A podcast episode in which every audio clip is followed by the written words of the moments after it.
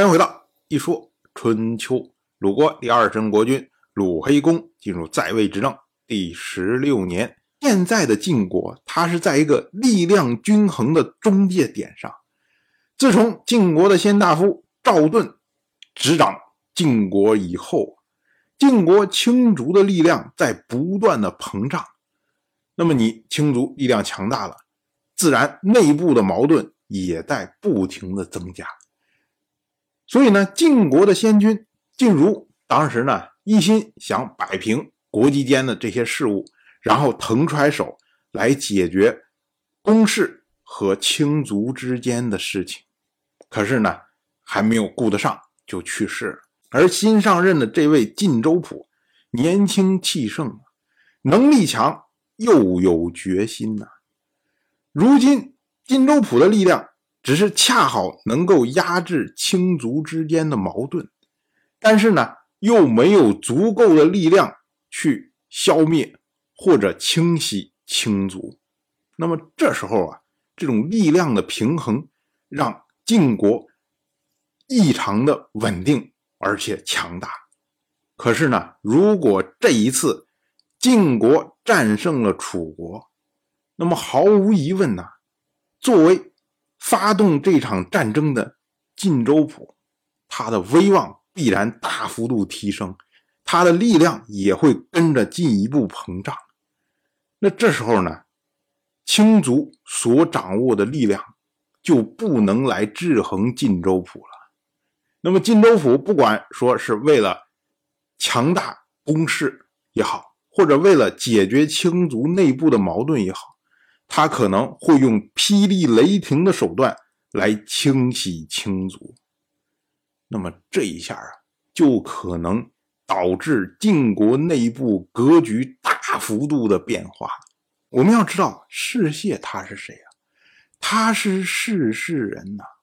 早在晋国先君晋轨珠的时代，当时公族的力量过强大，那么晋轨珠就清洗了公族，而负责下手的就是这位士燮的祖先呢。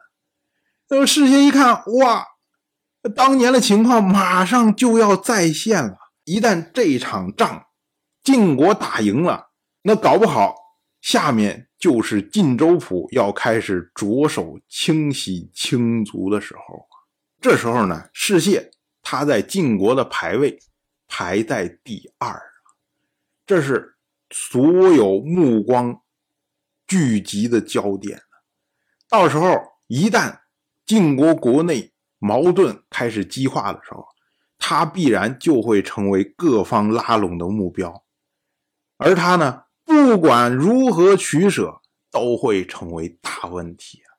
所以士燮希望说最好这一仗不要打，这样的话呢我就到时候不需要选边站，因为选哪一边都不安全呐。所以呢士燮有这种危机感存在，他才会不停的说，哎，我们不要打了，我们撤军吧，对不对，有这样那样的。但是呢真正的原因他说不出口。那自然呢像这些好战的，比如说像什么栾书啊，像什么西挚啊，这些人当然听不进去。到了本年的6月30，楚军趁着早上在晋国营前列阵，这下呢，晋国的军力就感到非常的忧虑。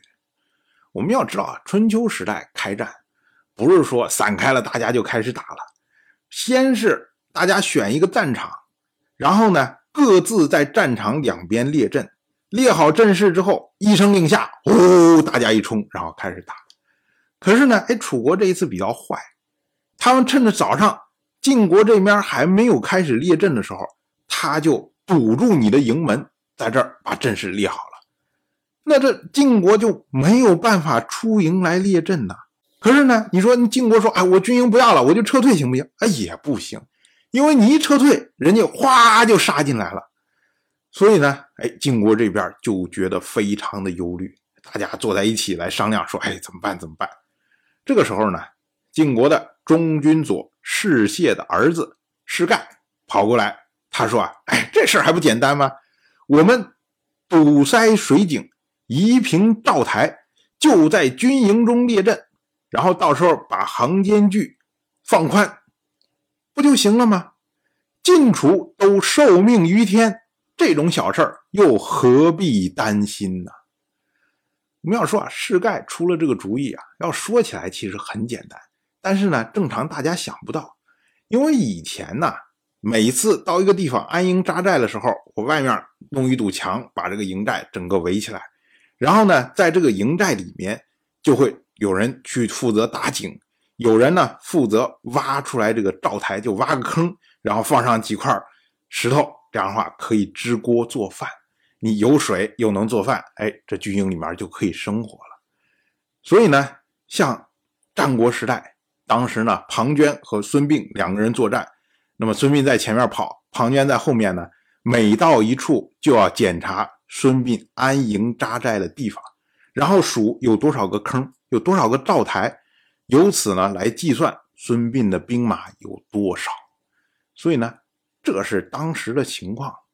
那么对于世盖来说，世盖说，哎，人家堵住我们营门口，我们不能出去列阵，那怎么办呢？我们就把兵营里面所有的这些水井全部填平，把这些灶台全部移平，这样的话呢，把这个空地腾出来之后，大家就在军营里面列阵，阵势列好之后，要冲杀的话，我们把营墙一推倒，哗，人就冲出去了，这不就行了吗？